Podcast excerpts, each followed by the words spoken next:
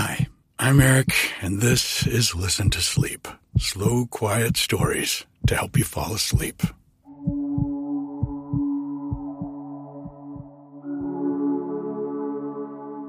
It's a beautiful spring day here on the mountain, and I am filled with gratitude for each and every one of you. Thank you so much for all you've given me this past year, especially. The encouragement, the checking in, the notes to let me know that you've started your own podcast or you're just sleeping better because of this one. So much love has gone back and forth in this community this year, and I really, really appreciate all of it. So I wanted to do a little something extra to express my gratitude. And since we're marking episode 100, this seemed the perfect time to do it. Probably the number one request I get is for longer stories. And so over the last few months, I've made sure that all the stories are at least a half an hour, and some considerably more. I also did an episodic story over four episodes in November and December of Bartleby the Scrivener by request for a listener. Now I'm going to string them all together into one two hour and 15 minute episode for the people who like a really long story. So without further ado, here is Bartleby the Scrivener with a little meditation by the creek to get you started. Okay, let's settle in and take a deep breath. And let it out.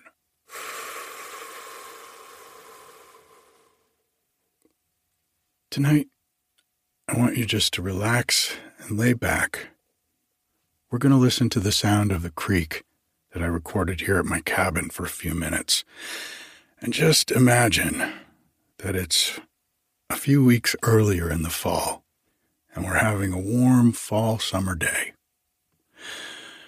We walk down to the creek by the big boulders at the edge of it, and we get to the water.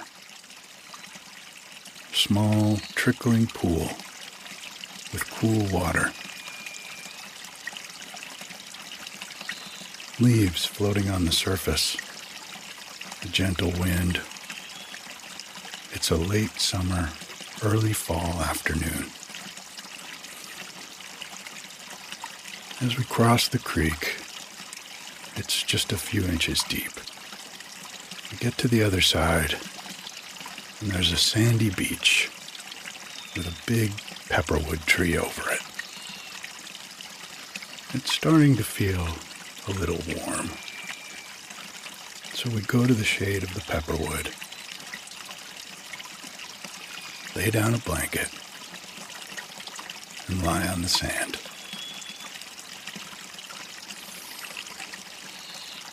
As we lie here, breathing in breathing out.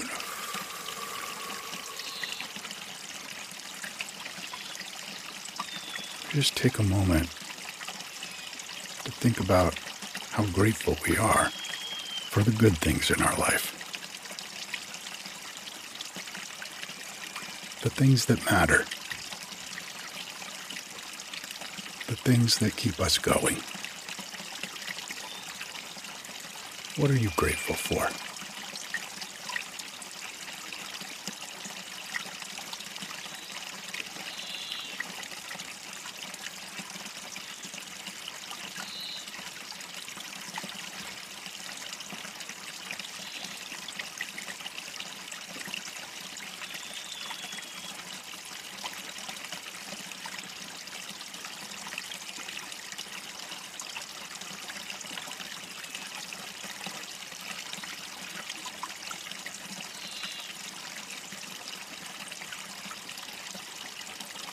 Just Stay there at the creekside, laying on the sandy beach, under the pepperwood tree,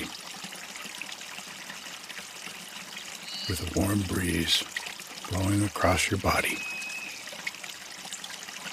And if you start to get sleepy while I'm reading to you, that's okay. Just let yourself nod off.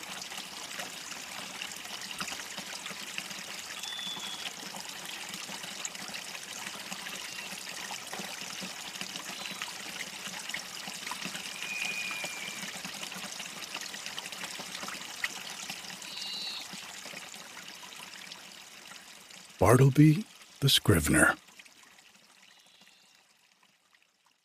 A Story of Wall Street.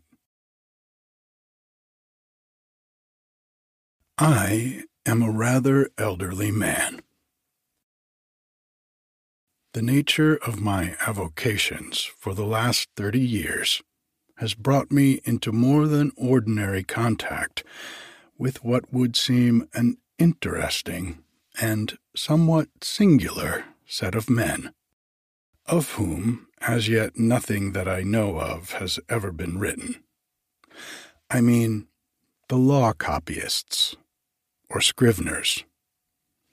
I have known very many of them, professionally and privately. And if I pleased, I could relate diverse histories, at which good natured gentlemen might smile, and sentimental souls might weep. But I waive the biographies of all other scriveners for a few passages in the life of Bartleby, who was a scrivener of the strangest I ever saw or heard of. While of other law copyists I might write the complete life, of Bartleby, nothing of the sort can be done. I believe that no materials exist for a full and satisfactory biography of this man. It is an irreparable loss to literature. Bartleby was one of those beings of whom nothing is ascertainable, except from the original sources. And in his case, those are very small. What my own astonished eyes saw of Bartleby, that is all I know of him, except, indeed, one vague report which will appear in the sequel. Ere introducing the scrivener, as he first appeared to me, it is fit I make some mention of myself, my employees, my business, my chambers, and general surroundings. Because some such description is indispensable to an adequate understanding of the chief character about to be presented. Imprimis, I am a man who, from his youth upwards, has been filled with a profound conviction that the easiest way of life is the best. Hence, though I belong to a profession proverbially energetic and nervous, even to turbulence at times, yet nothing of that sort have I ever suffered to invade my peace. I am one of those unambitious lawyers who never addresses a jury, or in any way draws down public applause. But in the cool tranquillity of a snug retreat do a snug business among rich men's bonds and mortgages and title deeds. All who know me consider me an eminently safe man. The late John Jacob Astor, a personage little given to poetic enthusiasm, had no hesitation in pronouncing my first grand point to be prudence, my next, method. I do not speak it in vanity, but simply record the fact that I was not unemployed in my profession by the late John Jacob Astor, a name which, I admit, I love to repeat, for it hath a rounded and orbicular sound to it, and rings like unto a bullion. I will freely add that I was not insensible to the late John Jacob Astor's good opinion. Some time prior to the period at which this little history begins, my avocations had been largely increased. The good old office, now extinct in the state of New York, of a master in chancery, had been conferred upon me. It was not a very arduous office, but very pleasantly remunerative. I seldom lose my temper, much more seldom indulge in dangerous indignation at wrongs and outrages. But I must be permitted to be rash here, and declare that I consider the sudden and violent abrogation of the office of Master in Chancery by the new Constitution as a premature act, inasmuch as I had counted upon a life lease of the profits, whereas I only received those of a few short years. But this is by the way. My chambers were upstairs in a building on Wall Street. At one end, they looked upon the white wall of the interior of a spacious skylight shaft, penetrating the building from top to bottom. This view might have been considered rather tame than otherwise, deficient in what landscape painters call life. But if so, the view from the other end of my chambers offered, at least, a contrast, if nothing more. In that direction, my windows commanded an unobstructed view of a lofty brick wall, black by age and everlasting shade, which wall required no spyglass to bring out its lurking beauties, but for the benefit of all near-sighted spectators, was pushed up to within ten feet of my window panes owing to the great height of the surrounding buildings, and my chambers being on the second floor. The interval between this wall and mine not a little resembled a huge square cistern.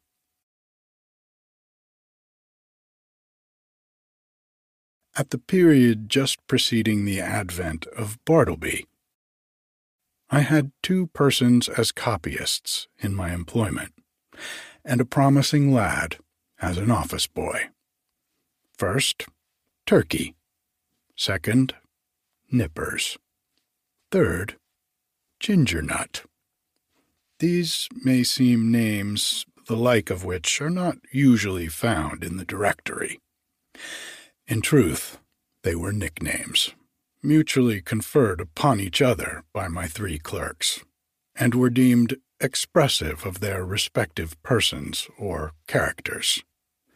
Turkey was a short, pursy Englishman of about my own age, that is, somewhere not far from sixty.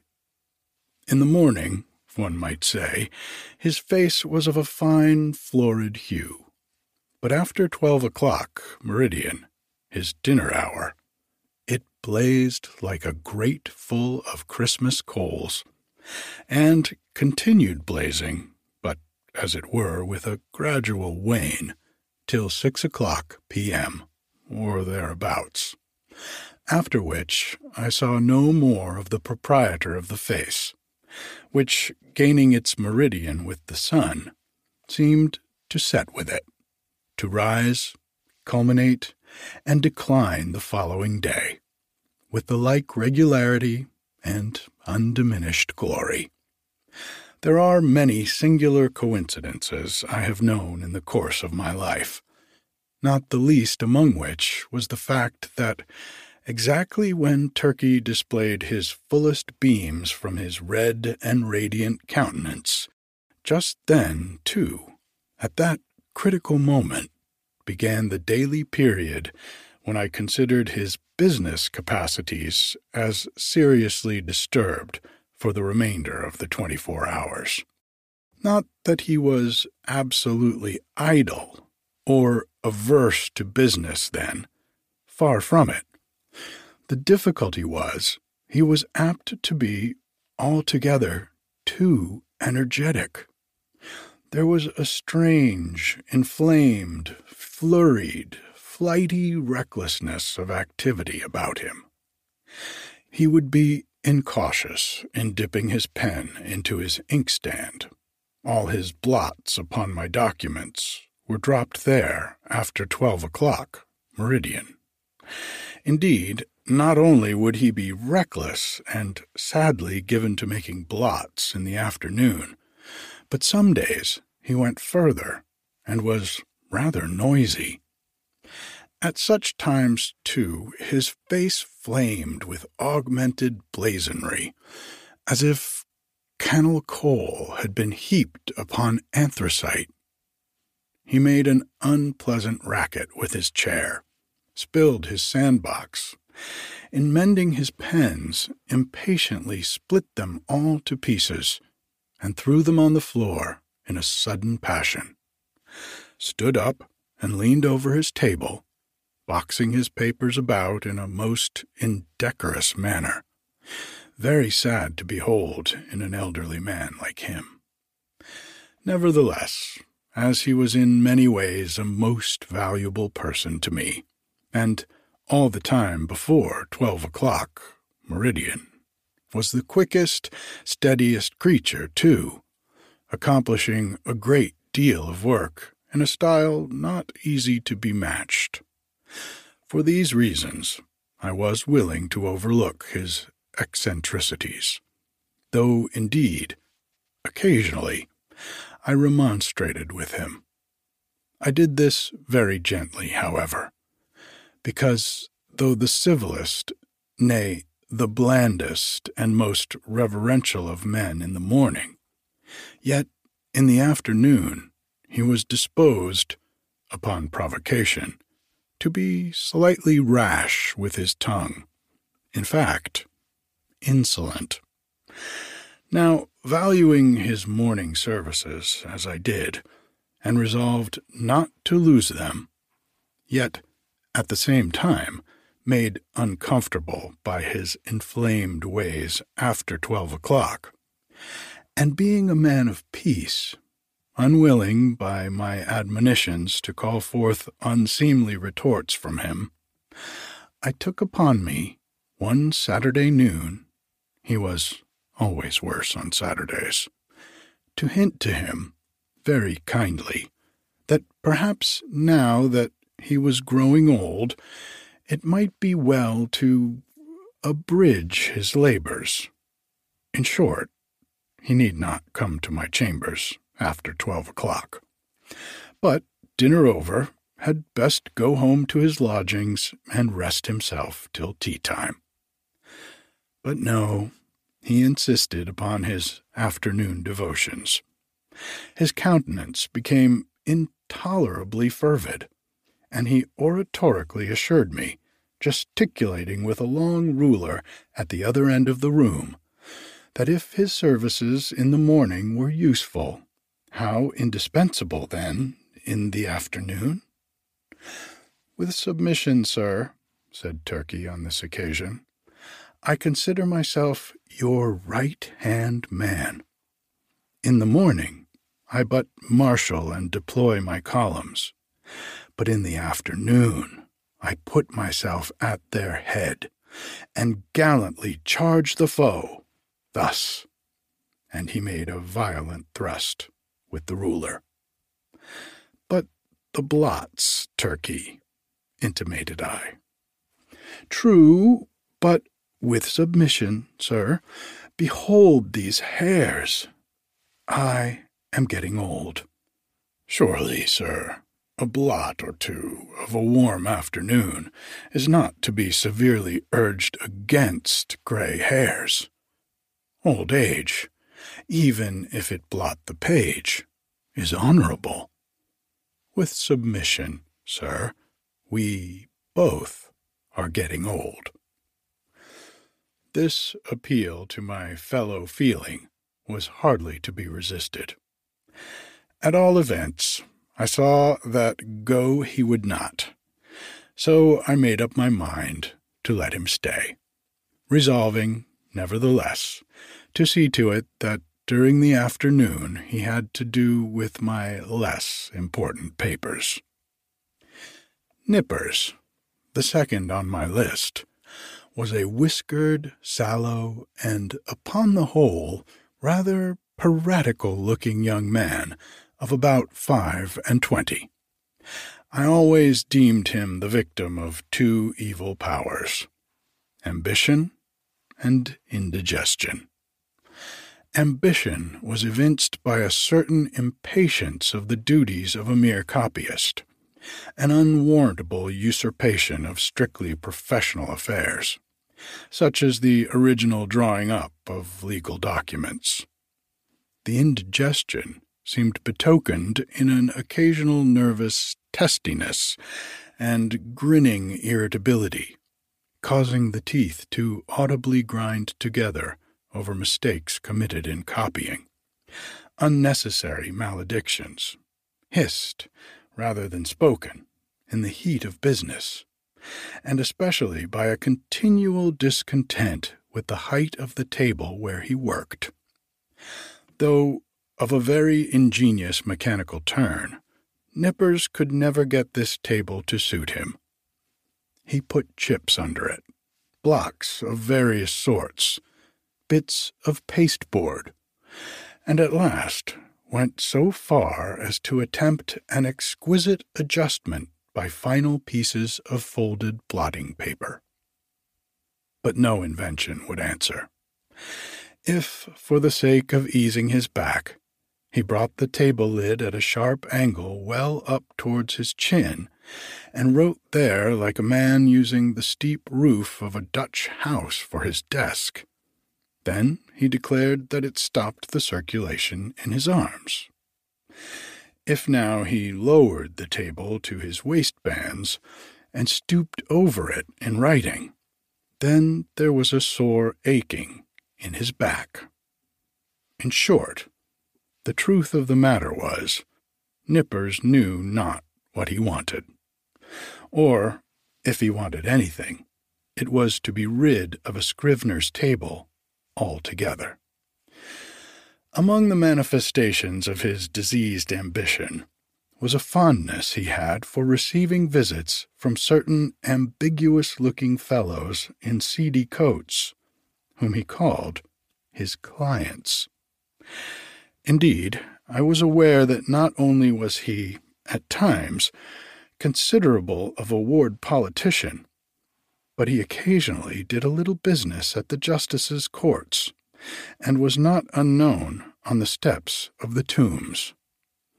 I have good reason to believe, however, that one individual who called upon him at my chambers, and who, with a grand air, he insisted was his client, was no other than a dun, and the alleged title deed a bill. But with all his failings, and the annoyances he caused me, Nippers, like his compatriot Turkey, was a very useful man to me, wrote a neat, swift hand, and, when he chose, was not deficient in a gentlemanly sort of deportment.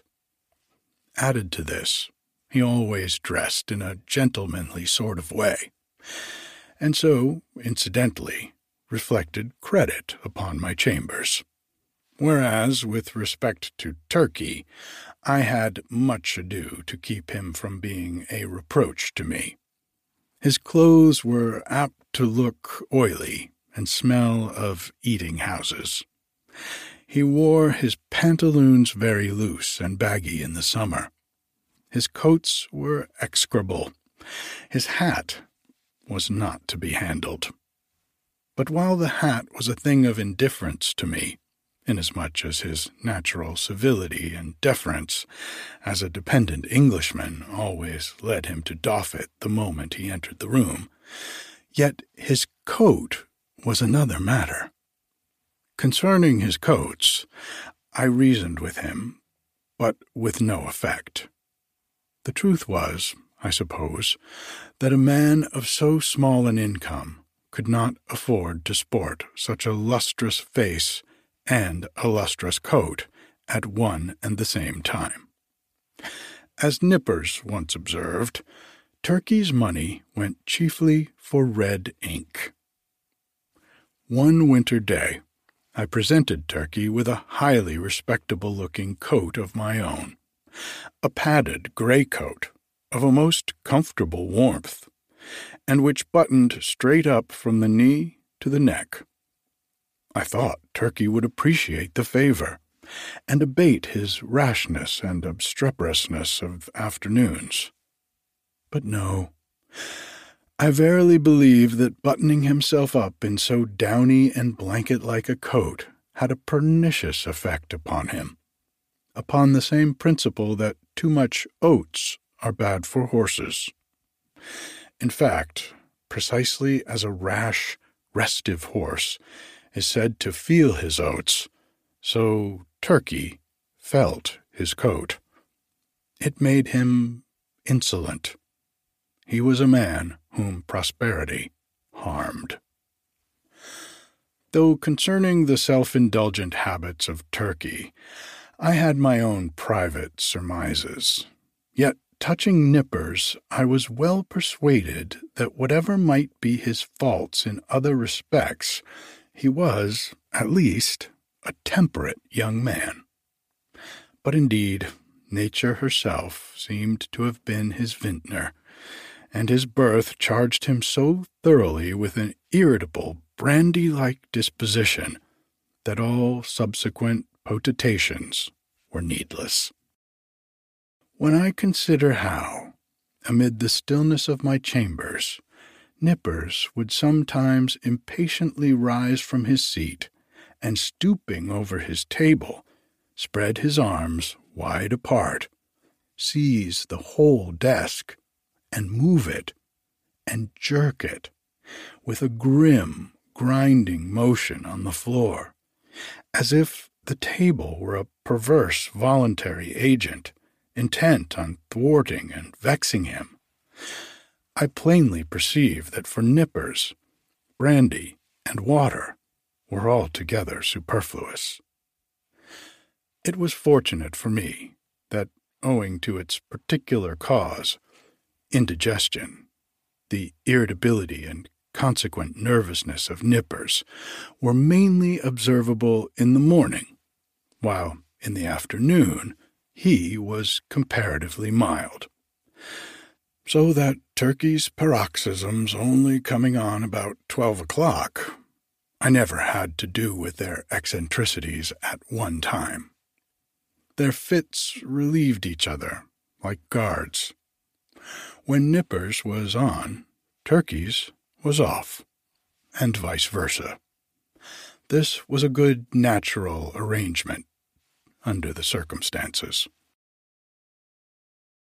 Ginger Nut the third on my list, was a lad some twelve years old.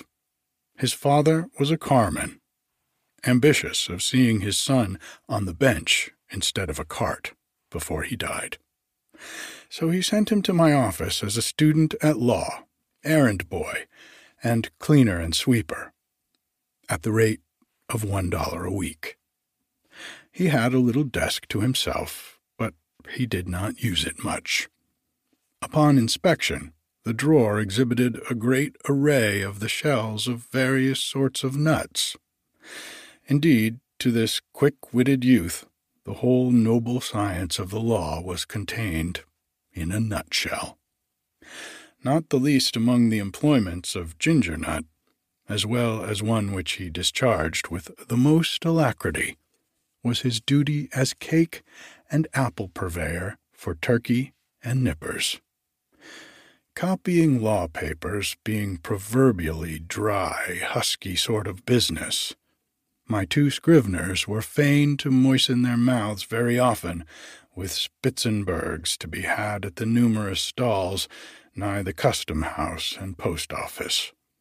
Also, they sent ginger nut very frequently for that particular cake, small, flat, round, and very spicy after which he had been named by them.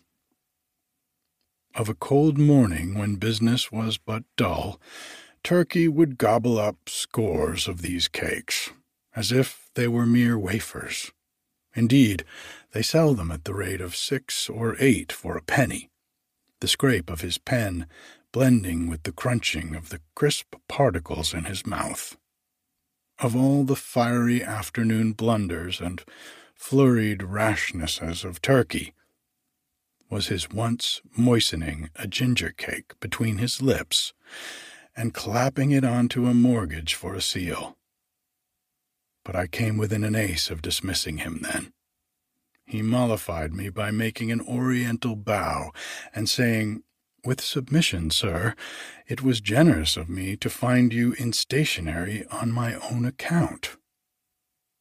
Now, my original business that of a conveyancer and title hunter, and drawer up of recondite documents of all sorts, was considerably increased by receiving the master's office. There was now great work for scriveners. Not only must I push the clerks already with me, but I must have additional help. In answer to my advertisement, a motionless young man one morning stood upon my office threshold, the door being open, for it was summer. I can see that figure now, pallidly neat, pitiably respectable, incurably forlorn. It was Bartleby. After a few words touching his qualifications, I engaged him glad to have among my corps of copyists a man of so singularly sedate an aspect, which, I thought, might operate beneficially upon the flighty temper of Turkey and the fiery one of Nippers. I should have stated before that ground glass folding doors divided my premises into two parts, one of which was occupied by my scriveners, the other by myself. According to my humor, I threw open these doors or closed them. I resolved to assign Bartleby a corner by the folding doors, but on my side of them, so as to have this quiet man within easy call, in case any trifling thing was to be done. I placed his desk close up to a small side window in that part of the room, a window which originally had afforded a lateral view of certain grimy backyards and bricks, but which, owing to subsequent erections, commanded at present no view at all, though it gave some light. Within three feet of the panes was a wall, and the light came down from far above, between two lofty buildings, as from a very small opening in a dome. Still further to a satisfactory arrangement, I procured a high green folding screen, which might entirely isolate Bartleby from my sight, though not remove him from my voice. And thus, in a manner, privacy and society were conjoined. At first, Bartleby did an extraordinary quantity of writing, as if long famishing for something to copy. He seemed to gorge himself on my documents. There was no pause for digestion. He ran a day and night line, copying by sunlight and by candlelight. I should have been quite delighted with his application, had he been cheerfully industrious. But he wrote on silently, palely, mechanically. It is, of course, an indispensable part of a scrivener's business to verify the accuracy of his copy, word by word. Where there are two or more scriveners in an office, they assist each other in this examination, one reading from the copy, the other holding the original. It is a very dull, wearisome, and lethargic affair. I can readily imagine that to some sanguine temperaments it would be altogether intolerable.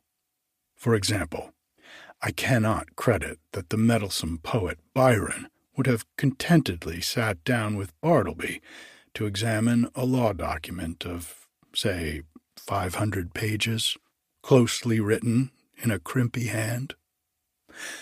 Now and then, in the haste of business, it had been my habit to assist in comparing some brief document myself, calling Turkey or Nippers for this purpose.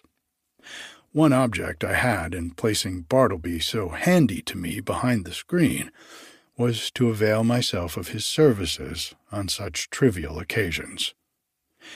It was on the third day, I think, of his being with me, and before any necessity had arisen for having his own writing examined, that, being much hurried to complete a small affair I had in hand, I abruptly called to Bartleby. In my haste and natural expectancy of instant compliance, I sat with my head bent over the original on my desk, and my right hand sideways, and somewhat nervously extended with the copy, so that immediately upon emerging from his retreat, Bartleby might snatch it and proceed to business without the least delay.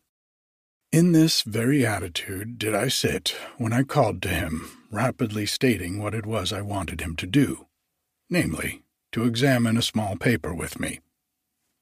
Imagine my surprise, nay, my consternation, when, without moving from his privacy, Bartleby, in a singularly mild, firm voice, replied, I would prefer not to.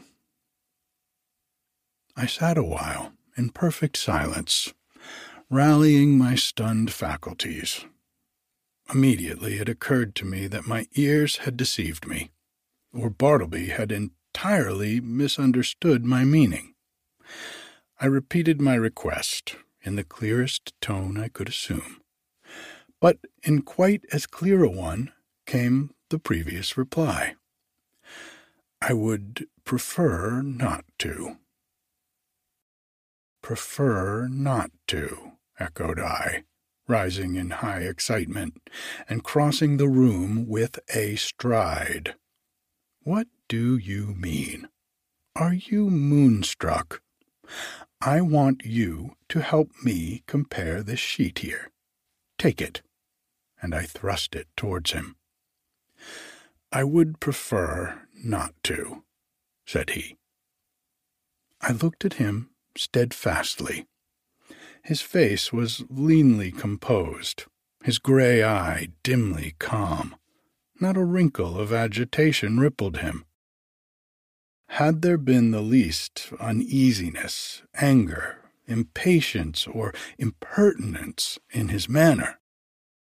In other words, had there been anything ordinarily human about him, Doubtless I should have violently dismissed him from the premises. But as it was, I should have as soon thought of turning my pale plaster of Paris bust of Cicero out of doors. I stood gazing at him a while, as he went on with his own writing, and then reseated myself at my desk. This is very strange, thought I. What had one best do? but my business hurried me. I concluded to forget the matter for the present, reserving it for my future leisure. So, calling Nippers from the other room, the paper was speedily examined. A few days after this, Bartleby concluded four lengthy documents, being quadruplicates of a week's testimony taken before me in my High Court of Chancery it became necessary to examine them. It was an important suit, and great accuracy was imperative. Having all things arranged, I called Turkey, Nippers, and Ginger Nut from the next room, meaning to place the four copies in the hands of my four clerks, while I should read from the original. Accordingly, Turkey Nippers, and Ginger Nut had taken their seats in a row, each with his document in hand, when I called Bartleby to join this interesting group. Bartleby, quick, I am waiting.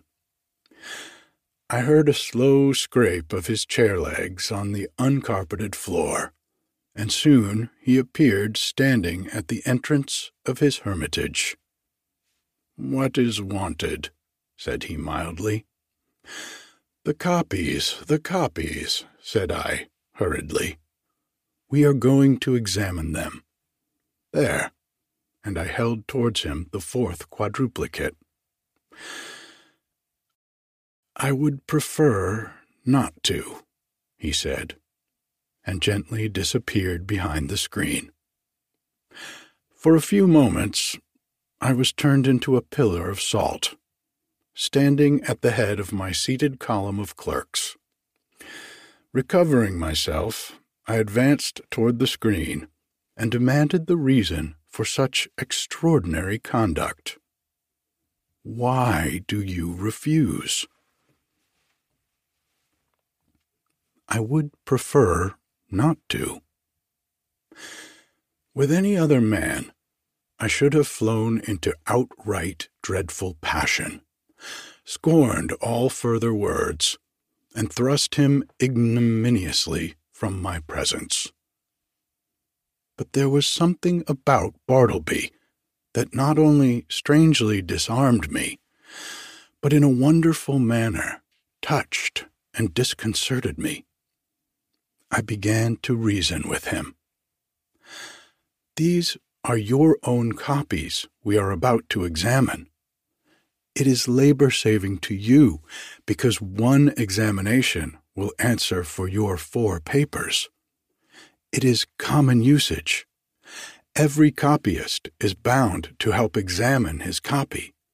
Is it not so? Will you not speak? Answer.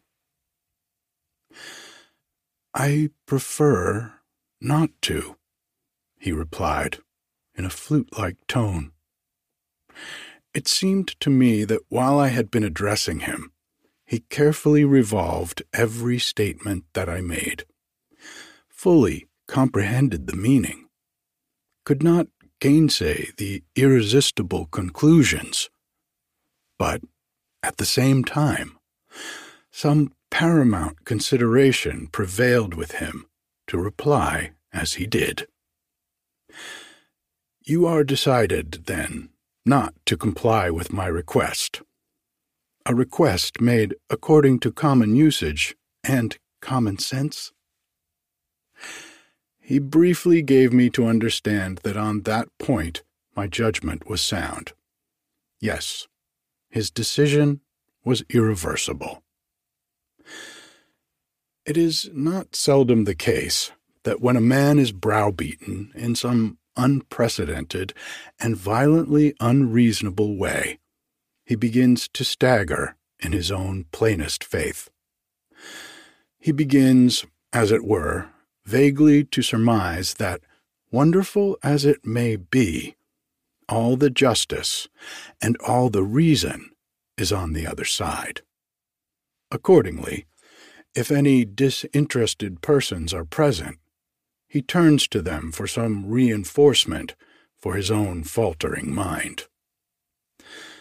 Turkey, said I, what do you think of this? Am I not right? With submission, sir, said Turkey, with his blandest tone. I think that you are. Nippers, said I, what do you think of it? I think I should kick him out of the office.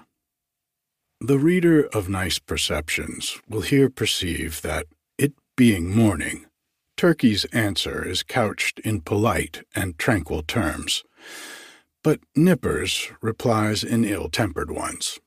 Or, to repeat a previous sentence, Nipper's ugly mood was on duty, and Turkey's off. Ginger Nut said I, willing to enlist the smallest suffrage in my behalf. What do you think of it? I think, sir. He's a little loony, replied Ginger Nut, with a grin. You hear what they say, said I, turning towards the screen. Come forth and do your duty. But he vouchsafed no reply. I pondered a moment in sore perplexity. But once more business hurried me. I determined again to postpone the consideration of this dilemma to my future leisure. With a little trouble, we made out to examine the papers without Bartleby, though at every page or two Turkey deferentially dropped his opinion that this proceeding was quite out of the common. While Nippers, twitching in his chair with a dyspeptic nervousness, ground out between his set teeth occasional hissing maledictions against the stubborn oaf behind the screen. And for his, Nipper's, part, this was the first and last time he would do another man's business without pay.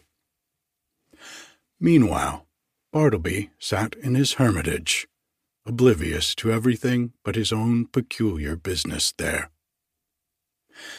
Some days passed, the scrivener being employed upon another lengthy work. His late remarkable conduct led me to regard his ways narrowly. I observed that he never went to dinner. Indeed, that he never went anywhere. As yet, I had never of my personal knowledge known him to be outside of my office. He was a perpetual sentry in the corner. At about eleven o'clock, though, I noticed that Ginger Nut would advance toward the opening in Bartleby's screen, as if silently beckoned thither by a gesture invisible to me where I sat. The boy would then leave the office, jingling a few pence, and reappear with a handful of ginger nuts, which he delivered in the hermitage receiving two of the cakes for his trouble.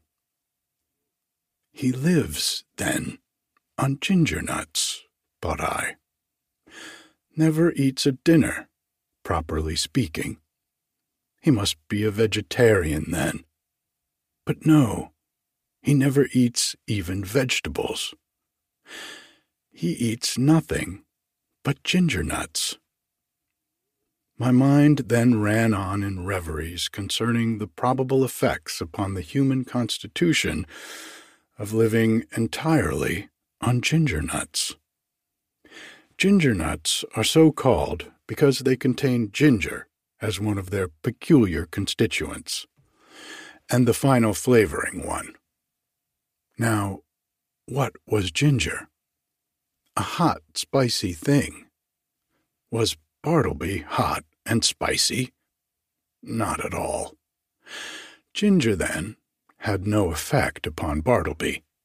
Probably he preferred it should have none.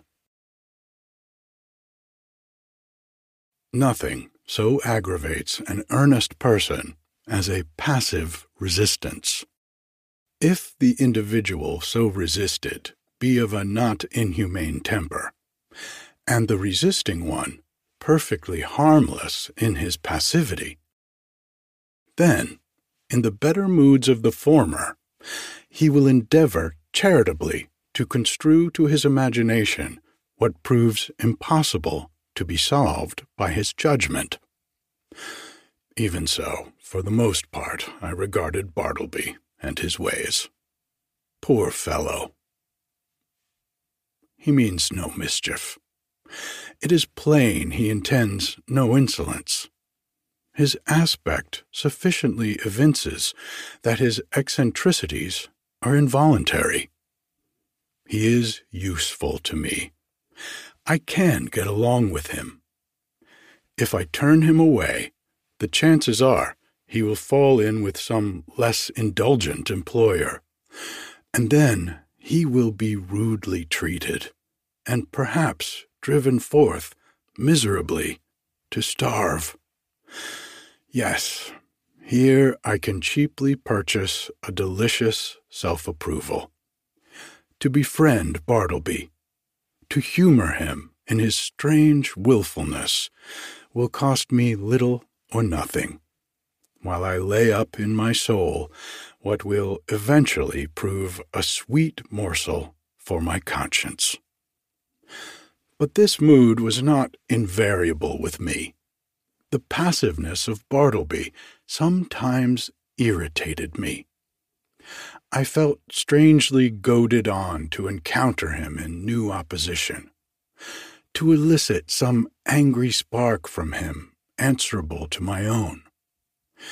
But indeed, I might as well have essayed to strike fire with my knuckles against a bit of Windsor soap. But one afternoon, the evil impulse in me mastered me, and the following little scene ensued. Bartleby, said I, when those papers are all copied, I will compare them with you. I would prefer not to. How? Surely you do not mean to persist in that mulish vagary. No answer. I threw open the folding doors near by, and turning upon Turkey and Nippers, exclaimed in an excited manner, He says a second time he won't examine his papers. What do you think of it, Turkey? It was afternoon, be it remembered. Turkey sat glowing like a brass boiler, his bald head steaming his hands reeling among his blotted papers. Think of it, roared Turkey. I think I'll just step behind his screen and black his eyes for him. So saying, Turkey rose to his feet and threw his arms into a pugilistic position. He was hurrying away to make good his promise when I detained him alarmed at the effect of incautiously rousing Turkey's combativeness after dinner. Sit down, Turkey, said I, and hear what Nippers has to say. What do you think of it, Nippers? Would I not be justified in immediately dismissing Bartleby? Excuse me, that is for you to decide, sir. I think his conduct quite unusual and indeed unjust as regards Turkey and myself. But it may only be a passing whim. Ah, exclaimed I, you have strangely changed your mind then.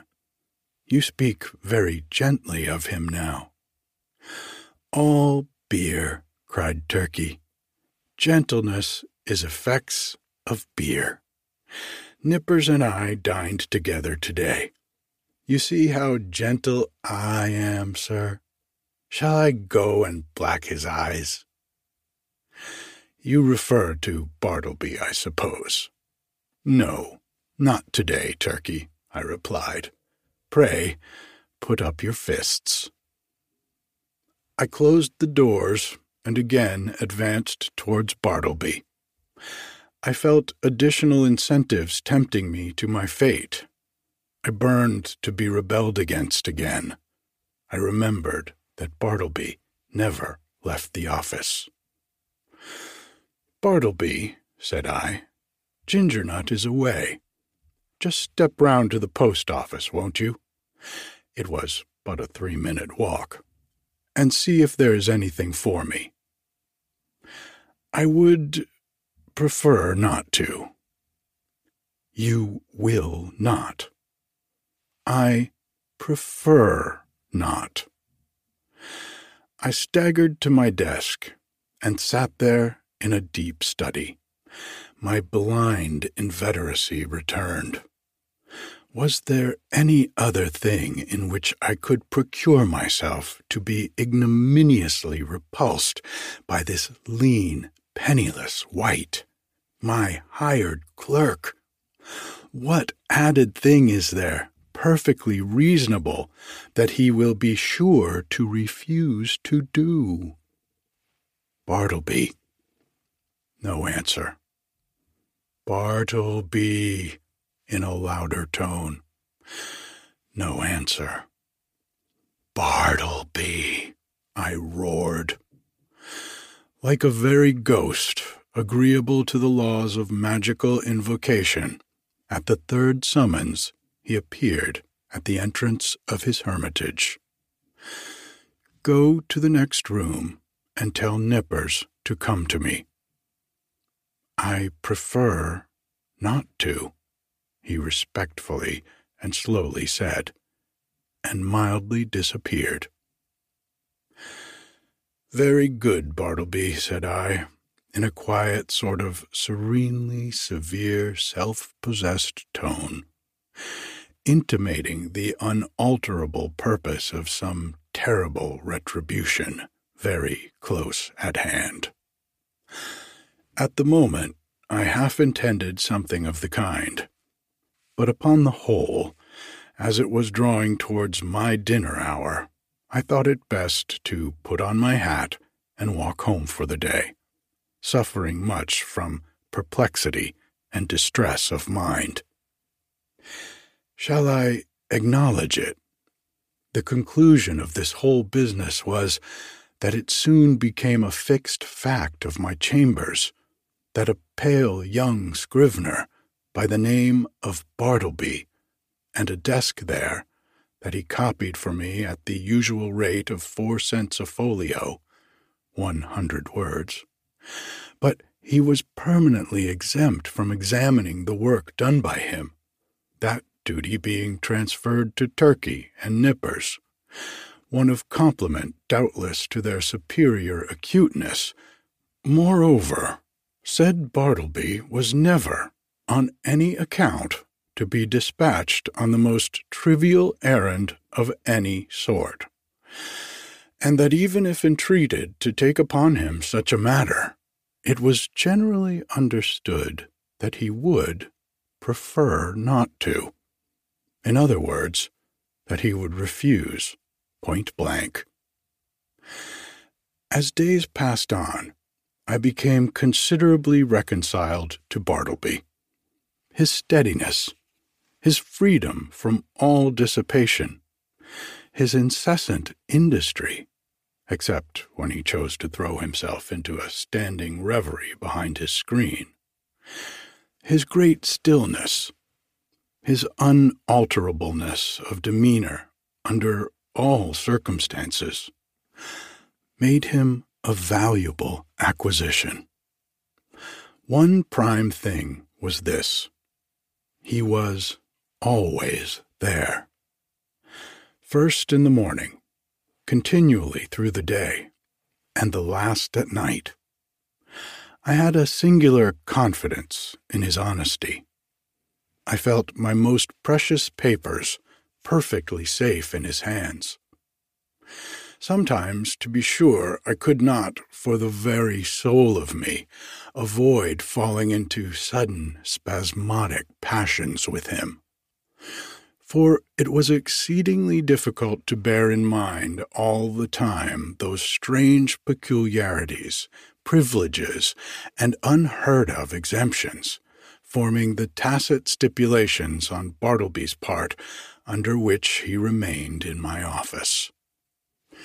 Now and then, in the eagerness of dispatching pressing business, I would inadvertently summon Bartleby in a short, rapid tone, to put his finger, say, on the incipient tie of a bit of red tape with which I was about to compress some papers. Of course, from behind the screen, the usual answer. I prefer not to, was sure to come. And then how could a human creature with the common infirmities of our nature, refrain from bitterly exclaiming upon such perverseness, such unreasonableness. However, every added repulse of this sort which I received only tended to lessen the probability of my repeating the inadvertence. Here it must be said that according to the custom of most legal gentlemen occupying chambers in densely populated law buildings, there were several keys to my door. One was kept by a woman residing in the attic, which person weekly scrubbed and daily swept and dusted my apartments. Another was kept by Turkey, for convenience sake. The third I sometimes carried in my own pocket. The fourth I knew not who had. Now, one Sunday morning, I happened to go to Trinity Church to hear a celebrated preacher, and finding myself rather early on the ground, I thought I would walk around to my chambers for a little while. Luckily, I had my key with me, but upon applying it to the lock, I found it resisted by something inserted from the inside. Quite surprised, I called out, when, to my consternation, a key was turned from within. And thrusting his lean visage at me, and holding the door ajar, the apparition of Bartleby appeared, in his shirt sleeves, and otherwise in a strangely tattered dishabille, saying quietly that he was sorry, but he was deeply engaged just then, and preferred not admitting me at present. In a brief word or two, he moreover added that perhaps I had better walk round the block two or three times, and by that time he would probably have concluded his affairs. Now, the utterly unsurmised appearance of Bartleby, tenanting my law chambers of a Sunday morning, with his cadaverously gentlemanly nonchalance, yet withal firm and self possessed, had such a strange effect upon me that incontinently I slunk away from my own door and did as he desired.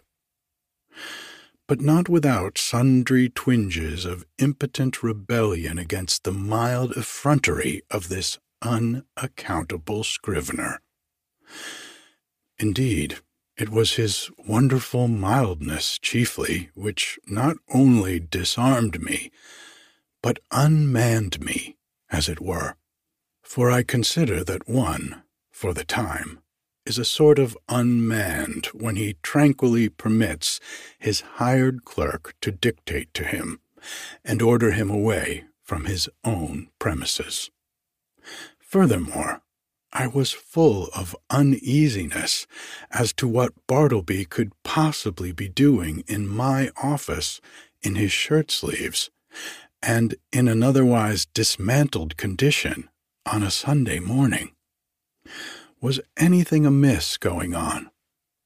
Nay, that was out of the question. It was not to be thought of for a moment that Bartleby was an immoral person. But what could he be doing there? Copying? Nay, again, whatever might be his eccentricities, Bartleby was an eminently decorous person. He would be the last man to sit down to his desk in any state approaching to nudity. Besides, it was Sunday. And there was something about Bartleby that forbade the supposition that he would by any secular occupation violate the proprieties of the day. Nevertheless, my mind was not pacified, and full of a restless curiosity. At last, I returned to the door. Without hindrance, I inserted my key, opened it, and entered. Bartleby was not to be seen. I looked round anxiously, peeped behind his screen, but it was very plain that he was gone. Upon more closely examining the place, I surmised that for an indefinite period Bartleby must have ate, dressed, and slept in my office. And that, too, without plate, mirror, or bed. The cushioned seat of a rickety old sofa in one corner bore the faint impress of a lean, reclining form. Rolled away under his desk, I found a blanket. Under the empty grate, a blacking box and brush. On a chair, a tin basin with soap and a ragged towel. In a newspaper, a few crumbs of ginger nuts and a morsel of cheese. Yes, thought I, it is evident enough that Bartleby has been making his home here, keeping Bachelor's Hall all by himself. Immediately then, the thought came sweeping across me. What miserable friendlessness and loneliness are here revealed. His poverty is great, but his solitude, how horrible! Think of it. Of a Sunday, Wall Street is deserted as Petra, and every night of every day it is an emptiness. This building, too, which of weekdays hums with industry and life, at nightfall echoes with sheer vacancy, and all through Sunday is forlorn. And here Bartleby makes his home, sole spectator of a solitude which he has seen all populous a sort of innocent and transformed Marius brooding among the ruins of Carthage. For the first time in my life, a feeling of overpowering, stinging melancholy seized me. Before, I had never experienced aught but a not unpleasing sadness. The bond of a common humanity now drew me irresistibly to gloom. A fraternal melancholy, for both I and Bartleby were sons of Adam. I remembered the bright silks and sparkling faces I had seen that day, in gala trim, swan like, sailing down the Mississippi of Broadway, and I contrasted with them the pallid copyist, and thought to myself, Ah, happiness courts the light, so we deem the world is gay. But misery hides aloof, so we deem that misery there is none. These sad fancyings, chimeras doubtless, of a sick and silly brain, led on to other and more special thoughts concerning the eccentricities of Bartleby. Presentiments of strange discoveries hovered round me. The scrivener's pale form appeared to me laid out among uncaring strangers in its shivering, winding sheet. Suddenly, I was attracted by Bartleby's closed desk, the key in open sight left in the lock. I mean no mischief, seek the gratification of no heartless curiosity, though I, besides, the desk is mine, and its contents too, so I will make bold to look within. Everything was methodically arranged, the papers smoothly placed. The pigeonholes were deep, and removing the files of documents, I groped into their recesses Presently, I felt something there and dragged it out. It was an old bandana handkerchief, heavy and knotted. I opened it and saw it was a savings bank. I now recalled all the quiet mysteries which I had noted in the man. I remembered that he never spoke but to answer, that Though at intervals he had considerable time to himself, yet I had never seen him reading. No, not even a newspaper. that for long periods he would stand looking out at his pale window behind the screen upon the dead brick wall. I was quite sure he never visited any refectory or eating house, while his pale face clearly indicated that he never drank beer like Turkey, or tea and coffee even, like other men, that he never went anywhere in particular that I could learn, never went out for a walk, unless indeed that was the case at present, that he had declined telling who he was, or whence he came, or whether he had any relatives in the world, that though so thin and pale, he never complained of ill health. And more than all, I remembered a certain unconscious air of pallid, how shall we call it? Of pallid haughtiness, say, or rather an austere reserve about him, which had positively awed me into my tame compliance with his eccentricities when I had feared to ask him to do the slightest incidental thing for me, even though I might know, from his long continued motionlessness, that behind his screen he must be standing in one of those dead wall reveries of his. Revolving all these things, and coupling them with the recently discovered fact that he made my office his constant abiding place and home, and not forgetful of his morbid moodiness. Revolving all these things, a prudential feeling began to steal over me. My first emotions had been those of pure melancholy and sincerest pity. But just in proportion as the forlornness of Bartleby grew and grew to my imagination, did that same melancholy merge into fear that pity into repulsion. So true it is, and so terrible too, that up to a certain point the thought or sight of misery enlists our best affections. But in certain special cases, beyond that point, it does not.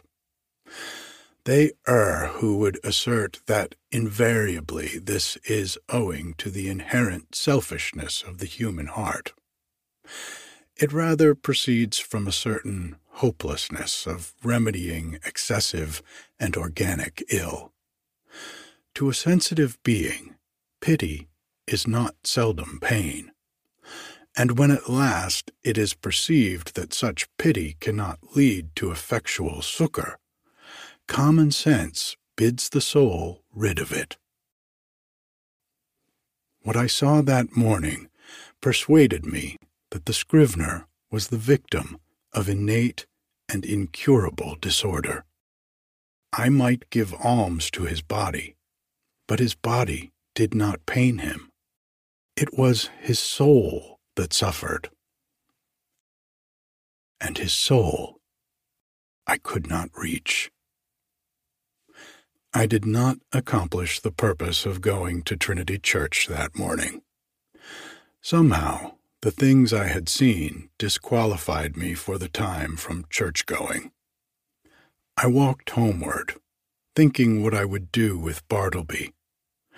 Finally, I resolved upon this. I would put certain calm questions to him the next morning, touching his history, etc and if he declined to answer them openly and unreservedly, and I supposed he would prefer not, then to give him a $20 bill over and above whatever I might owe him, and tell him his services were no longer required, but that if in any other way I could assist him, I would be happy to do so especially if he desired to return to his native place, wherever that might be. I would willingly help to defray the expenses. Moreover, if after reaching home he found himself at any time in want of aid, a letter from him would be sure of a reply. The next morning came. Bartleby, said I, gently calling to him behind his screen. No reply. Bartleby, said I, in still a gentler tone, come here. I am not going to ask you to do anything you would prefer not to do. I simply wish to speak to you. Upon this, he noiselessly slid into view. Will you tell me, Bartleby, where you were born? I would prefer not to. Will you tell me anything about yourself? I would prefer not to. But what reasonable objection can you have to speak to me? I feel friendly towards you. He did not look at me while I spoke, but kept his glance fixed upon my bust of Cicero, which, as I then sat, was directly behind me, some six inches above my head. What is your answer, Bartleby? said I, after waiting a considerable time for a reply, during which his countenance remained immovable. Only there was the faintest conceivable tremor of the white, attenuated mouth. At present, I prefer to give no answer, he said, and retired into his hermitage. It was rather weak in me, I confess, but his manner on this occasion nettled me. Not only did there seem to lurk in it a certain calm disdain but his perverseness seemed ungrateful, considering the undeniable good usage and indulgence he had received from me. Again, I sat ruminating what I should do. Mortified as I was at his behavior, and resolved as I had been to dismiss him when I entered my offices, nevertheless, I strangely felt something superstitious knocking at my heart, and forbidding me to carry out my purpose, and denouncing me for a villain if I dared to breathe one bitter word against this forlornest of mankind. At last, familiarly drawing my chair behind his screen, I sat down and said, Bartleby, Never mind then about revealing your history, but let me entreat you, as a friend, to comply as far as may be with the usages of this office. Say now you will help to examine papers tomorrow or next day. In short, say now that in a day or two you will begin to be a little reasonable. Say so, Bartleby. At present, I would prefer not to be a little reasonable, was his mildly cadaverous reply. Just then the folding doors opened, and Nippers approached. He seemed suffering from an unusually bad night's rest, induced by severer indigestion than common. He overheard those final words of Bartleby. Prefer not, eh? gritted Nippers. I'd prefer him, if I were you, sir, addressing me. I'd prefer him. I'd give him preferences, the stubborn mule. What is it, sir, pray, that he prefers not to do now? Bartleby moved not a limb. Mr. Nippers, said I, I'd prefer that you would withdraw for the present. Somehow, of late, I had got into the way of involuntarily using this word prefer upon all sorts of not exactly suitable occasions. And I trembled to think that my contact with the scrivener had already and seriously affected me in a mental way. And what further and deeper aberration might it not yet produce? This apprehension had not been without efficacy in determining me to summary means. As Nippers, looking very sour and sulky, was departing, Turkey blandly and deferentially approached. With submission, sir, said he. Yesterday I was thinking about Bartleby here, and I think that if he would but prefer to take a quart of good ale every day, it would do much towards mending him and enabling him to assist in examining his papers. So you have got the word too, said I, slightly excited. With submission, what word, sir? asked Turkey, respectfully crowding himself into the contracted space behind the screen, and by doing so, making me jostle the scrivener. What word, sir? I would prefer to be left alone here, said Bartleby, as if offended at being mobbed in his privacy. That's the word, Turkey, said I. That's it. Oh, prefer. Oh, yes, queer word. I never use it myself. But, sir, as I was saying, if he would but prefer Turkey, interrupted I. You will please withdraw. Oh, certainly, sir, if you prefer that I should. As he opened the folding door to retire, Nippers at his desk caught a glimpse of me and asked whether I would prefer to have a certain paper copied on blue paper or white. He did not in the least roguishly accent the word prefer. It was plain that it involuntarily rolled from his tongue. I thought to myself, surely I must get rid of a demented man, who already has, in some degree, turned the tongues, if not the heads, of myself and clerks. But I thought it prudent not to break the dismission at once. The next day, I noticed that Bartleby did nothing but stand at his window in his dead wall reverie. Upon asking him why he did not write, he said that he had decided upon doing no more writing. Why, how now? What next? exclaimed I. Do no more writing? No more. And what is the reason? Do you not see the reason for yourself? he indifferently replied. I looked steadfastly at him, and perceived that his eyes looked dull and glazed.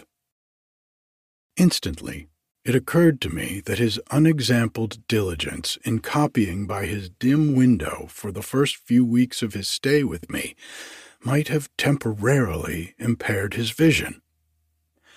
I was touched. I said something in condolence with him.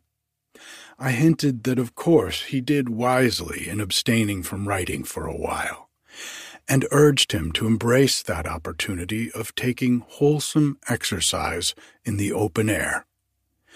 This, however, he did not do. A few days after this, my other clerks being absent, and being in a great hurry to dispatch certain letters by the mail, I thought that, having nothing else earthly to do, Bartleby would surely be less inflexible than usual, and carry these letters to the post office. But he blankly declined. So, much to my inconvenience, I went myself. Still added days went by. Whether Bartleby's eyes improved or not, I could not say. To all appearance, I thought they did. But when I asked him if they did, he vouchsafed no answer.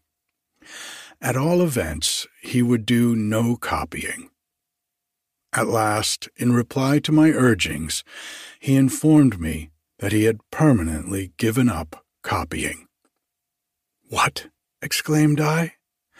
Suppose your eyes should get entirely well, better than ever before. Would you not copy then? I have given up copying, he answered, and slid aside. He remained, as ever, a fixture in my chamber. Nay, if that were possible, he became still more of a fixture than before. What was to be done?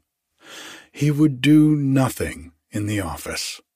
Why should he stay there? In plain fact, he had now become a millstone to me, not only useless as a necklace, but afflictive to bear. Yet I was sorry for him. I speak less than truth when I say that, on his own account, he occasioned me uneasiness. If he would but have named a single relative or friend, I would instantly have written and urged their taking the poor fellow away to some convenient retreat. But he seemed alone, absolutely alone in the universe. A bit of a wreck in the mid Atlantic. At length, necessities connected with my business tyrannized over all other considerations. Decently as I could, I told Bartleby that in six days' time he must unconditionally leave the office. I warned him to take measures, in the interval, for procuring some other abode. I offered to assist him in this endeavor, if he himself would but take the first step towards a removal. And when you finally quit me, Bartleby, added I, I shall see that you go not away entirely unprovided. Six days from this hour, remember. At the expiration of that period, I peeped behind the screen, and lo, Bartleby was there. I buttoned up my coat, balanced myself, advanced slowly towards him, touched his shoulder, and said, The time has come. You must quit this place. I am sorry for you. Here is money, but you must go. I would prefer not he replied, with his back still towards me. You must. He remained silent. Now, I had an unbounded confidence in this man's common honesty. He had frequently restored to me sixpences and shillings carelessly dropped upon the floor, for I am apt to be very reckless in such shirt button affairs. The proceeding, then, which followed will not be deemed extraordinary. Bartleby, said I, I owe you twelve dollars on account. Here are thirty-two. The odd twenty are yours. Will you take it? And I handed the bills towards him. But he made no motion. I will leave them here, then, putting them under a weight on the table. Then, taking my hat and cane and going to the door, I tranquilly turned and added, After you have removed your things from these offices, Bartleby, you will of course lock the door, since everyone is now gone for the day but you. And if you please, slip your key underneath the mat, so that I may have it in the morning. I shall not see you again, so good-bye to you. If hereafter in your new place of abode I can be of any service to you, do not fail to advise me by letter. Goodbye, Bartleby, and fare you well. But he answered not a word. Like the last column of some ruined temple, he remained standing mute and solitary in the middle of the otherwise deserted room. As I walked home in a pensive mood, my vanity got the better of my pity. I could not but highly plume myself on my masterly management in getting rid of Bartleby. Masterly, I call it, and such it must appear to any dispassionate thinker. The beauty of my procedure seemed to consist in its perfect quietness. There was no vulgar bullying, no bravado of any sort, no choleric hectoring, and striding to and fro across the apartment, jerking out vehement commands for Bartleby to bundle himself off with his beggarly traps. Nothing of the kind. Without loudly bidding Bartleby depart, as an inferior genius might have done, I assumed the ground that depart he must, and upon that assumption built all I had to say. The more I thought over my procedure, the more I was charmed with it. Nevertheless, next morning, upon awakening, I had my doubts. I had somehow slept off the fumes of vanity. One of the coolest and wisest hours a man has is just after he awakes in the morning. My procedure seemed as sagacious as ever, but only in theory. How it would prove in practice, there was the rub. It was truly a beautiful thought to have assumed Bartleby's departure. But after all, that assumption was simply my own, and none of Bartleby's. The great point was not whether I had assumed that he would quit me, but whether he would prefer so to do. He was more a man of preferences than assumptions. After breakfast, I walked downtown, arguing the probabilities pro and con.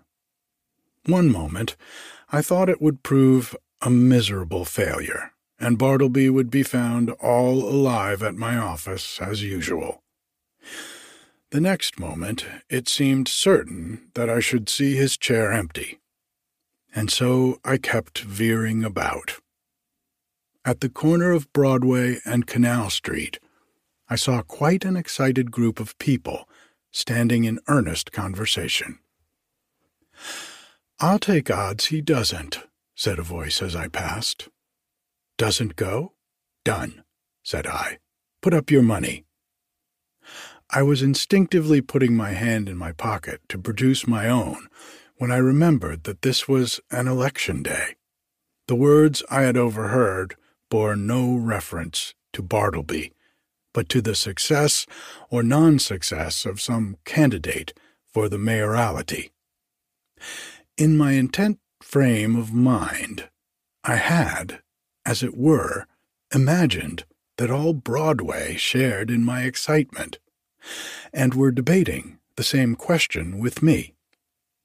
I passed on, very thankful that the uproar of the street screened my momentary absent mindedness. As I had intended, I was earlier than usual at my office door.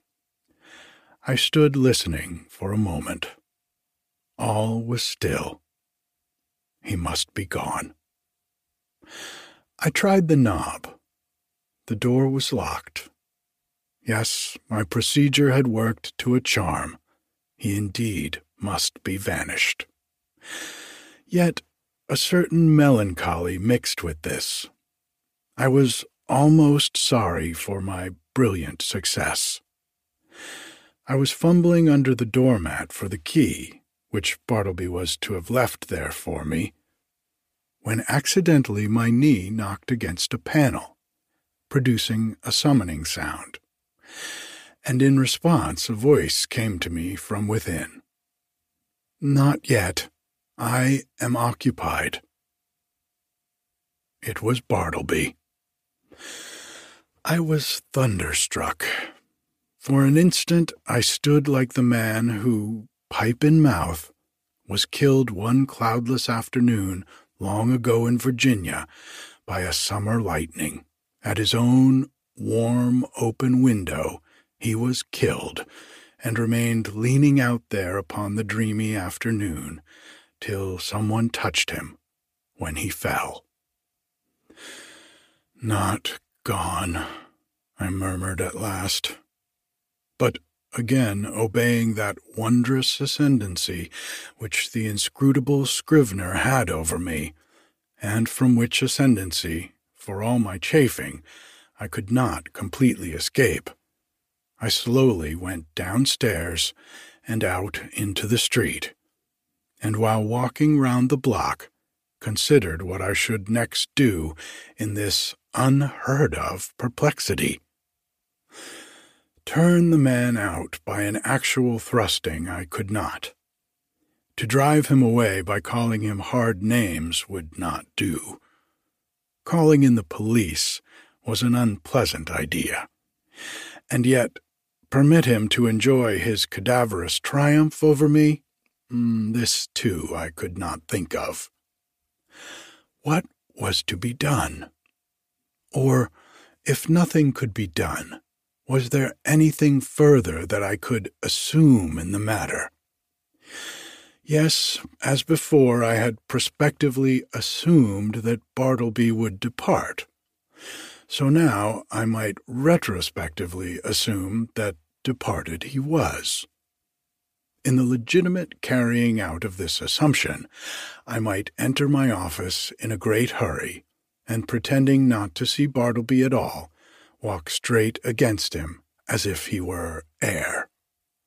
Such a proceeding would in a singular degree have the appearance of a home thrust.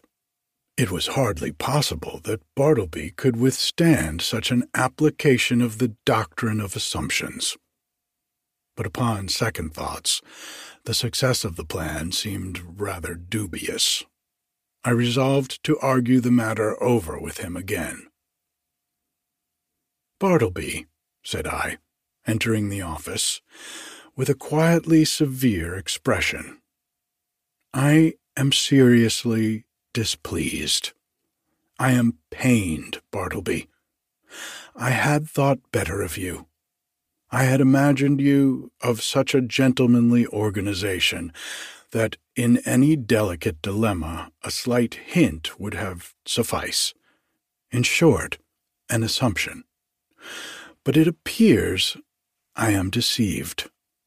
Why, I added, ineffectively starting, you have not even touched that money yet, pointing to it just where I had left it in the evening previous. He answered nothing. Will you, or will you not, quit me? I now demanded, in a sudden passion, advancing close to him. I would prefer not to quit you, he replied, gently emphasizing the not. What earthly right have you to stay here? Do you pay any rent? Do you pay my taxes? Or is this property yours? He answered nothing. Are you ready to go on and write now? Are your eyes recovered? Could you copy a small paper for me this morning? Or help examine a few lines? Or step round to the post office? In a word, will you do anything at all to give a coloring to your refusal to depart the premises? He silently retired into his hermitage. I was now in such a state of nervous resentment that I thought it but prudent to check myself at present from further demonstrations. Bartleby and I were alone. I remembered the tragedy of the unfortunate Adams and the still more unfortunate Colt in the solitary office of the latter, and how poor Colt being dreadfully incensed by Adams, and imprudently permitting himself to get wildly excited, was at unawares hurried into his fatal act, an act which certainly no man could possibly deplore more than the actor himself. Often it had occurred to me in my ponderings upon the subject that had that altercation taken place in the public street, or at a private residence, it would not have terminated as it did. It was the circumstance of being alone in a solitary office, upstairs, of a building entirely unhallowed by humanizing domestic associations. An uncarpeted office, doubtless, of a dusty, haggard sort of appearance. This it must have been, which greatly helped to enhance the irritable desperation of the hapless colt. But when this old atom of resentment rose in me and tempted me concerning Bartleby, I grappled with him and threw him. How? Why, simply by recalling the divine injunction. A new commandment give I unto you, that ye love one another. Yes, this it was that saved me. Aside from higher considerations, charity often operates as a vastly wise and prudent principle, a great safeguard to its possessor. Men have committed murder for jealousy's sake, and anger's sake, and hatred's sake, and selfishness's sake, and spiritual pride's sake. But no man that ever I heard of ever committed a diabolical murder for sweet charity's sake. Mere self interest, then, if no better motive can be enlisted, should, especially with high tempered men, prompt all beings to charity and philanthropy.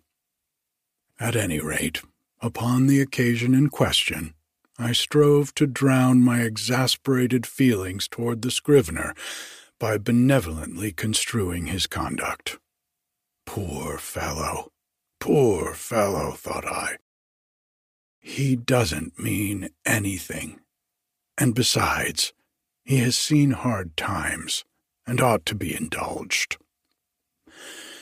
I endeavored also immediately to occupy myself, and at the same time to comfort my despondency. I tried to fancy that in the course of the morning, at such time as might prove agreeable to him, Bartleby, of his own free accord, would emerge from his hermitage and take up some decided line of march in the direction of the door. But no. Half past twelve o'clock came.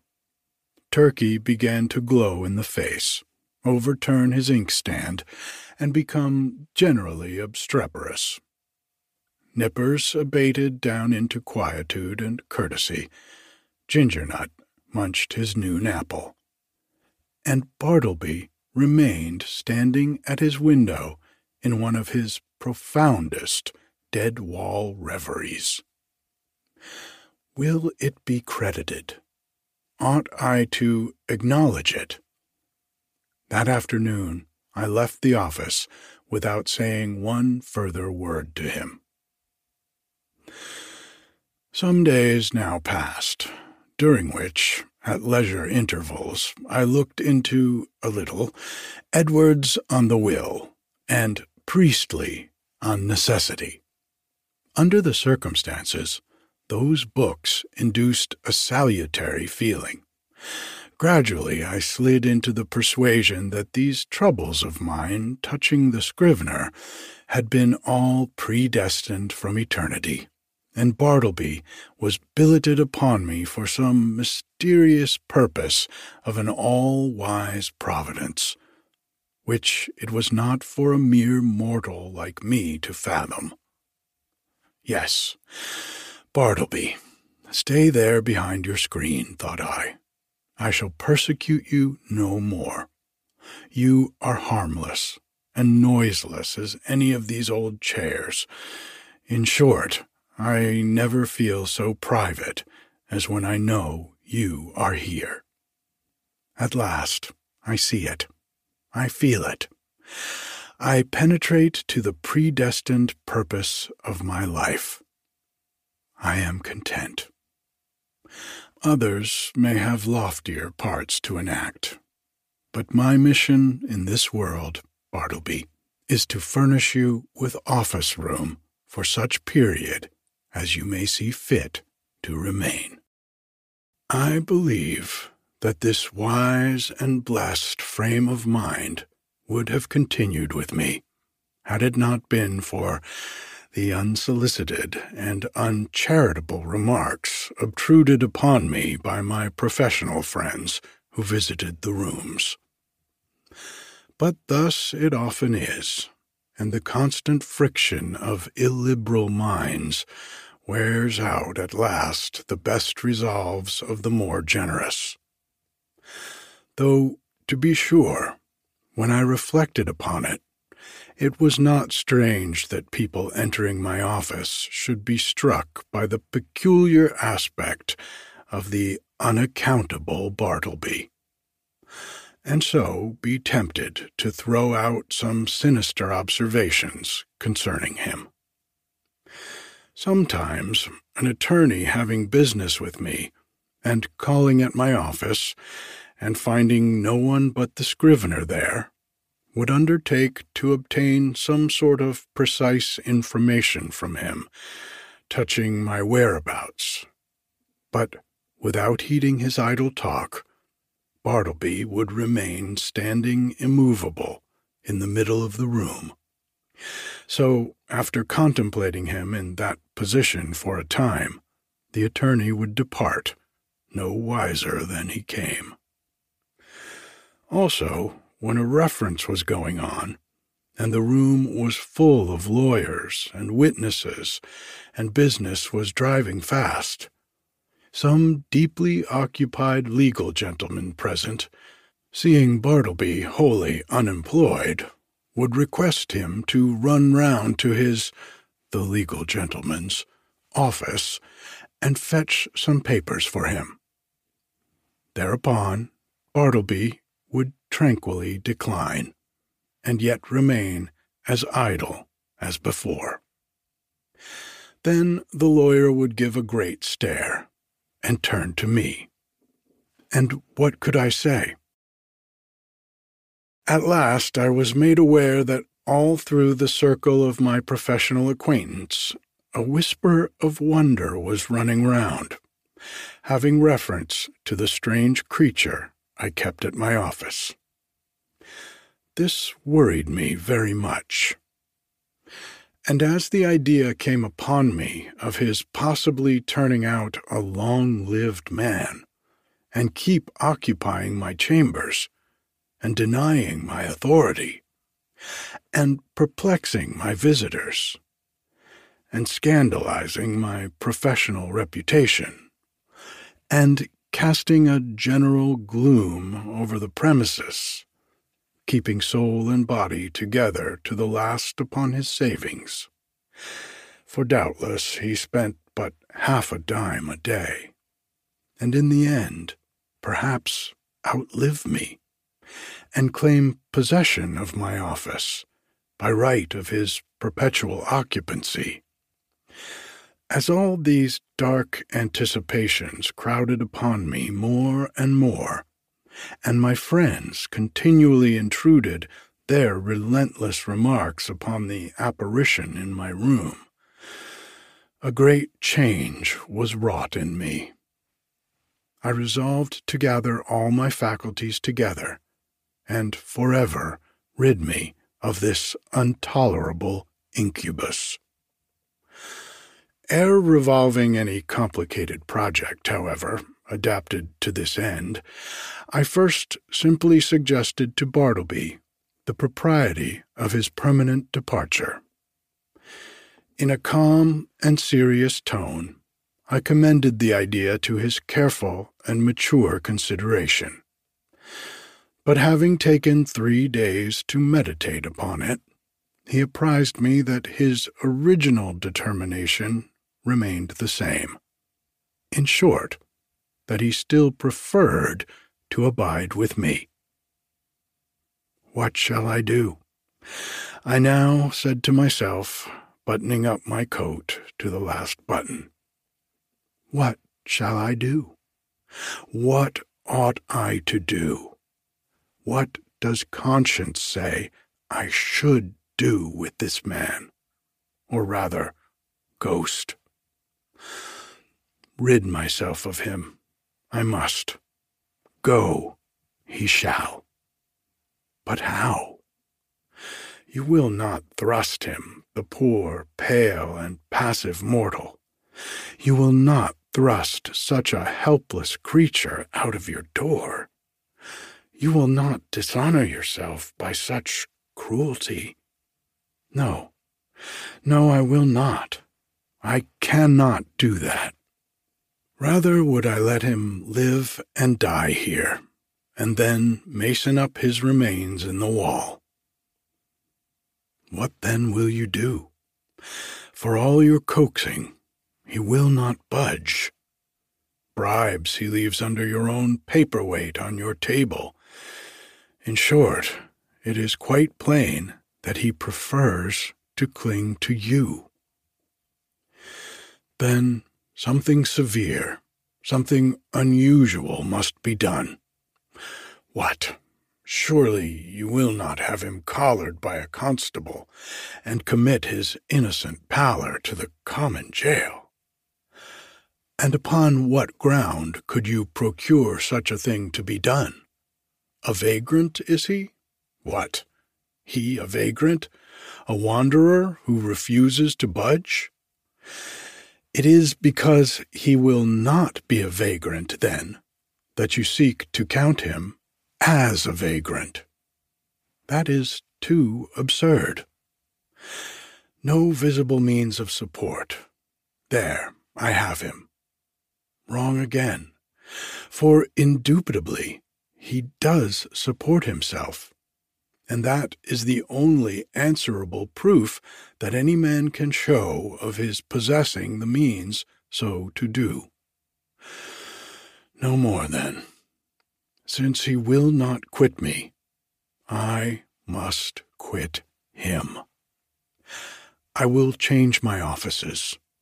I will move elsewhere, and give him fair notice that if I find him on my new premises, I will then proceed against him as a common trespasser. Acting accordingly, next day I thus addressed him. I find these chambers too far from the city hall. The air is unwholesome. In a word, I propose to remove my offices next week, and shall no longer require your services. I tell you this now in order that you may seek another place. He made no reply, and nothing more was said. On the appointed day, I engaged carts and men, proceeded to my chambers, and having but little furniture, everything was removed in a few hours.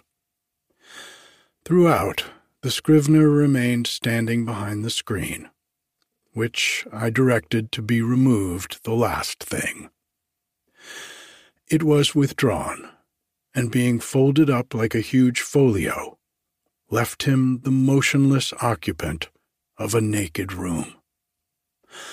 I stood in the entry watching him a moment, while something from within me upbraided him. I re entered with my hand in my pocket and and my heart in my mouth. Goodbye, Bartleby. I am going. Goodbye, and God some way bless you, and take that, slipping something into his hand. But it dropped to the floor, and then, strange to say, I tore myself from him who I had so longed to be rid of. Established in my new quarters, for a day or two I kept the door locked and started at every footfall in the passages.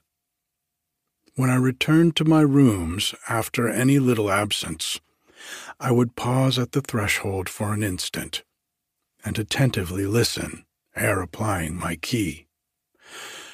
But these fears were needless. Bartleby never came nigh me. I thought all was going well when a perturbed looking stranger visited me, inquiring whether I was the person who had recently occupied my old rooms on Wall Street. Full of forebodings, I replied that I was. Then, sir, said the stranger, who proved a lawyer, you are responsible for the man you left there. He refuses to do any copying. He refuses to do anything. He says he prefers not to, and he refuses to quit the premises. I am very sorry, sir, said I, with assumed tranquillity, but an inward tremor. But really, the man you allude to is nothing to me. He is no relation or apprentice of mine that you should hold me responsible for him. In mercy's name, who is he? I certainly cannot inform you. I know nothing about him. Formerly I employed him as a copyist, but he has done nothing for me now for some time past. I shall settle him then. Good morning, sir. Several days passed, and I heard nothing more. And though I often felt a charitable prompting to call at the place and see poor Bartleby, yet a certain squeamishness of I know not what withheld me. All is over with him by this time, I thought at last, when through another week no further intelligence reached me but coming to my room the day after, I found several persons waiting at my door in a high state of nervous excitement. That's the man. Here he comes, cried the foremost one, whom I recognized as the lawyer who had previously called upon me alone. You must take him away, sir, at once, cried a portly person among them advancing upon me, and whom I knew to be the landlord of my old premises. These gentlemen, my tenants, cannot stand it any longer. Mr. B, pointing to the lawyer, has turned him out of his room, and he now persists in haunting the building generally, sitting upon the banisters of the stairs by day, and sleeping in the entry by night. Everybody is concerned. Clients are leaving the offices. Some fears are entertained of a mob. Something you must do, and that without delay. Aghast at this torrent, I fell back before it, and would fain have locked myself in my new quarters. In vain I persisted that Bartleby was nothing to me, no more than to anyone else. In vain. I was the last person known to have anything to do with him, and they held me to the terrible account. Fearful then of being exposed in the papers, as one person present obscurely threatened, I considered the matter, and at length said that if the lawyer would give me a confidential interview with the scrivener, in his, the lawyer's, own room, I would that afternoon strive my best to rid them of the nuisance they complained of. Going upstairs to my old haunt, there was Bartleby, silently sitting upon the banister at the landing. What are you doing here, Bartleby? said I sitting upon the banister, he mildly replied. I motioned him into the lawyer's room, who then left us. Bartleby, said I, are you aware that you are the cause of great tribulation to me by persisting in occupying the entry after being dismissed from the office? No answer. Now, one of two things must take place. Either you must do something, or something must be done to you. Now, what sort of business would you like to engage in? Would you like to re engage in copying for someone? No, I would prefer not to make any change. Would you like a clerkship in a dry goods store? There is too much confinement about that. No, I would not like a clerkship. But I am not particular. Too much confinement, I cried. Why, you keep yourself confined all the time. I would prefer not to take a clerkship, he rejoined, as if to settle that little item at once. How would a bartender's business suit you? There is no trying of the eyesight in that. I would not like it at all, though, as I said before, I am not particular. His unwonted wordiness inspirited me. I returned to the charge. Well, then, would you like to travel through the country, collecting bills for the merchants? That would improve your health. No, I would prefer to be doing something else. How then would going as a companion to Europe to entertain some young gentleman with your conversation, how would that suit you? Hmm, not at all. It does not strike me that there is anything definite about that. I like to be stationary but I am not particular.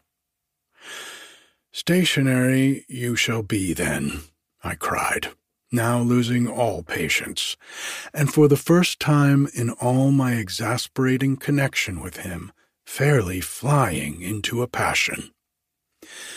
If you do not go away from these premises before night, I shall feel bound, indeed, I am bound to, to, to quit the premises myself.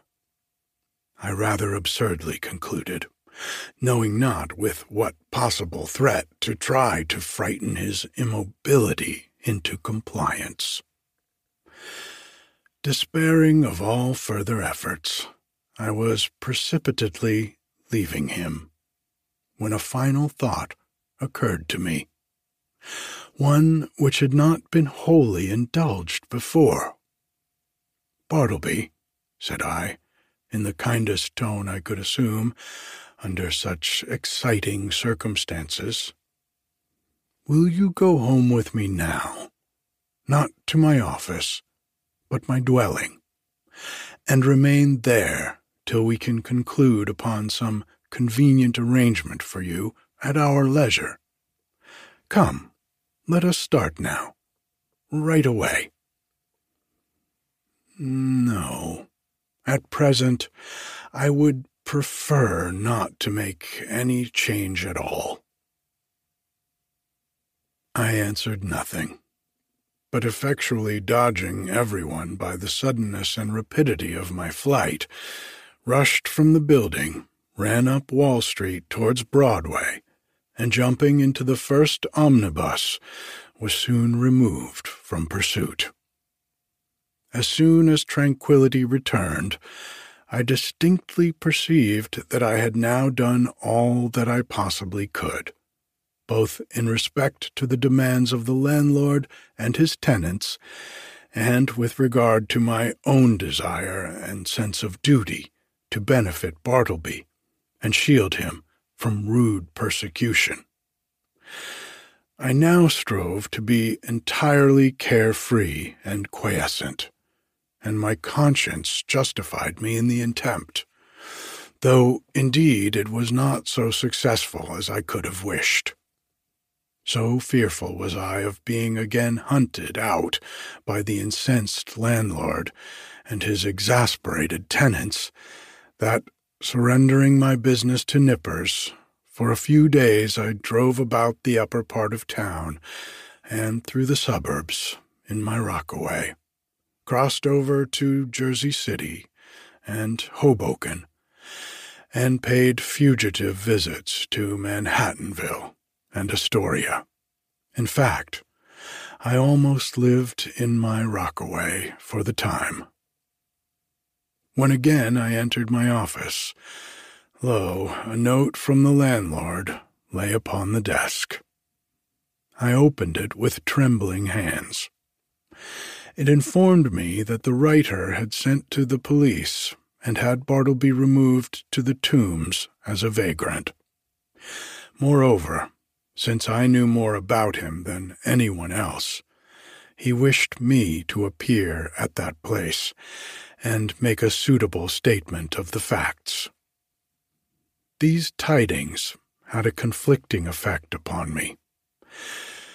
At first, I was indignant, but at last almost approved. The landlord's energetic, summary disposition had led him to adopt a procedure which I do not think I would have decided upon myself. And yet, as a last resort, under such peculiar circumstances, it seemed the only plan. As I afterwards learned, the poor scrivener, when told that he must be conducted to the tombs, offered not the slightest obstacle, but in his pale, unmoving way, simply acquiesced. Some of the compassionate and curious bystanders joined the party, and headed by one of the constables arm in arm with Bartleby, the silent procession filed its way through all the noise and heat and joy of the roaring thoroughfares at noon. The same day I received the note, I went to the tombs, or to speak more properly, the halls of justice.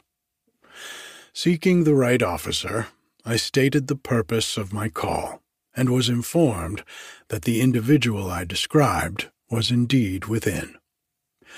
I then assured the functionary that Bartleby was a perfectly honest man, and greatly to be compassionated, however unaccountably eccentric.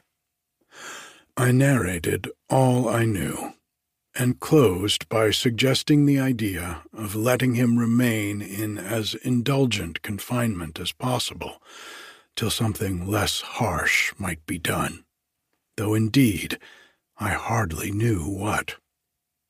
At all events, if nothing else could be decided upon, the almshouse must receive him. I then begged to have an interview. Being under no disgraceful charge, and quite serene and harmless in all his ways, they had permitted him freely to wander about the prison, and especially in the enclosed grass platted yard thereof. And so I found him there, standing all alone in the quietest of the yards, his face towards a high wall, while all around, from the narrow slits of the jail windows, I thought I saw peering out upon him the eyes of murderers and thieves. Bartleby. I know you, he said, without looking round, and I want nothing to say to you.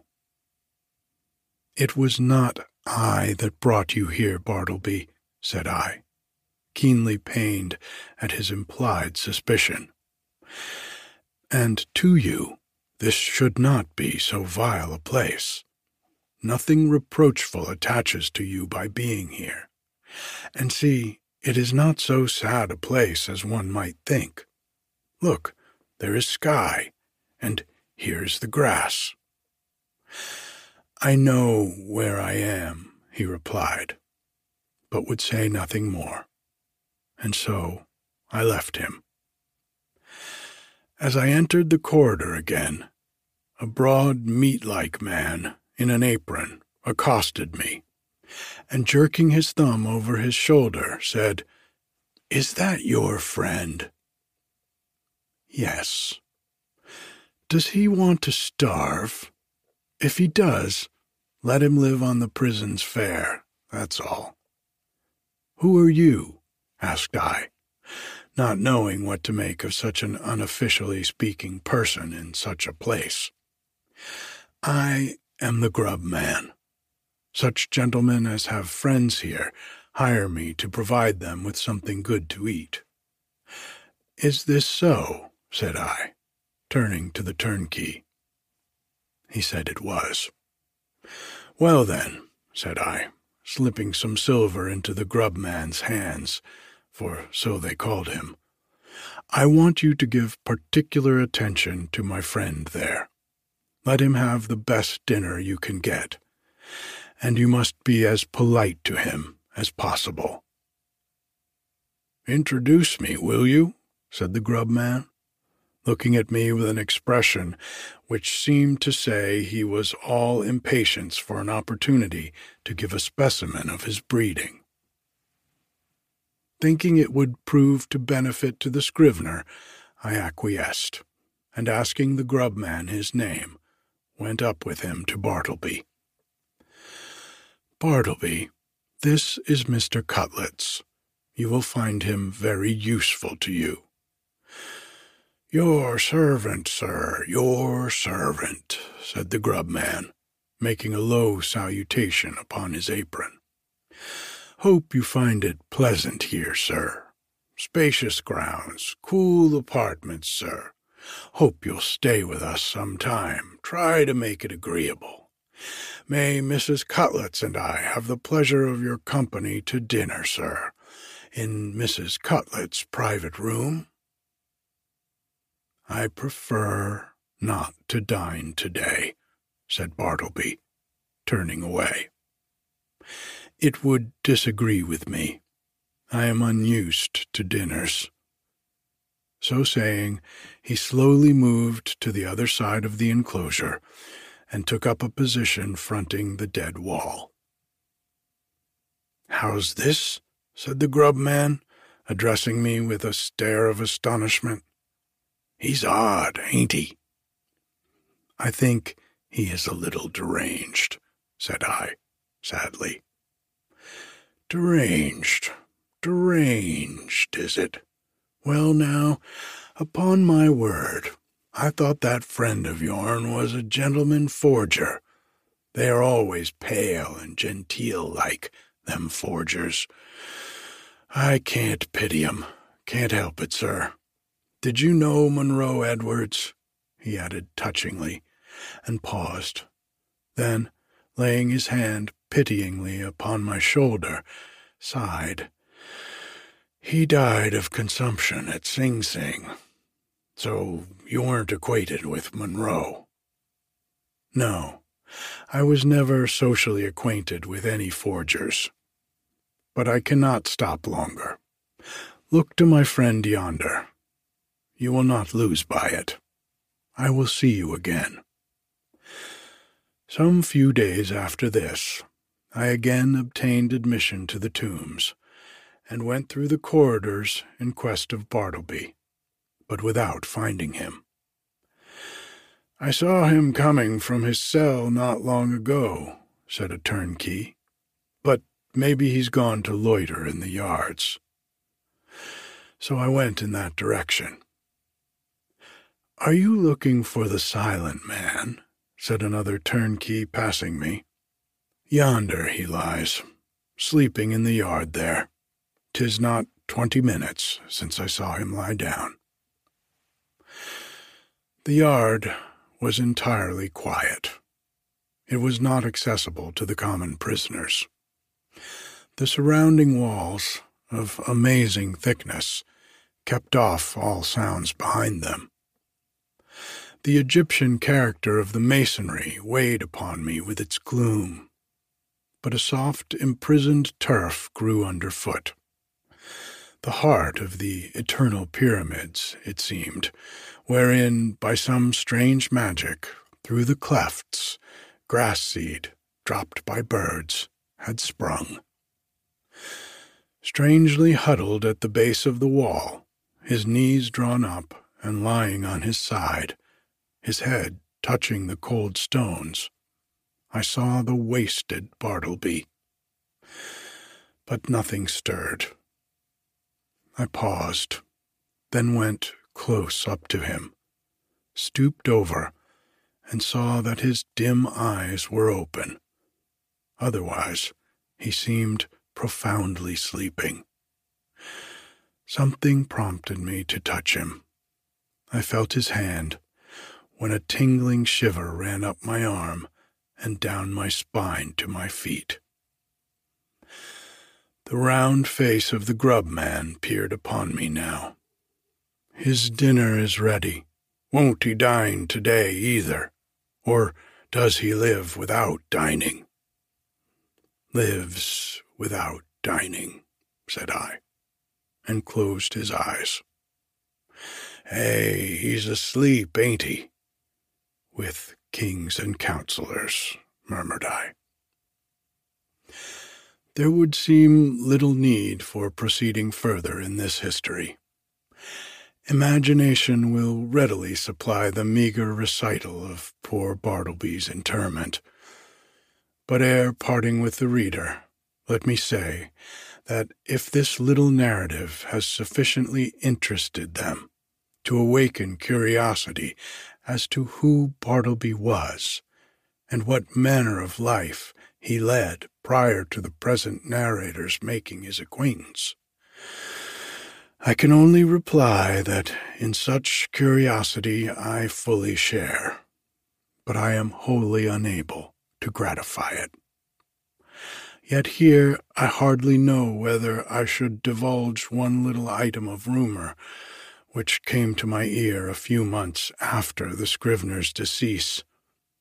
Upon what basis it rested, I could never ascertain, and hence how true it is, I cannot now tell. But inasmuch as this vague report has not been without certain strange suggestive interest to me, however sad, it may prove the same with some others and so I will briefly mention it. The report was this that Bartleby had been a subordinate clerk in the dead letter office at Washington, from which he had been suddenly removed by a change in the administration.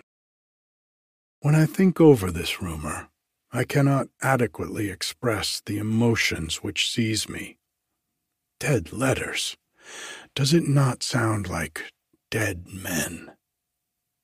Conceive a man by nature and misfortune prone to pallid hopelessness. Can any business seem more fitted to heighten it than that of continually handling these dead letters and assorting them for the flames? For by the cartload they are annually burned Sometimes from out the folded paper the pale clerk takes a ring. The finger it was meant for, perhaps, moulders in the grave. A banknote sent in swiftest charity. He whom it would relieve, nor eats nor hungers any more. Pardon for those who died despairing. Hope for those who died unhoping. Good tidings for those who died stifled by unrelieved calamities. On errands of life, these letters speed to death. Ah, Bartleby. Ah, humanity.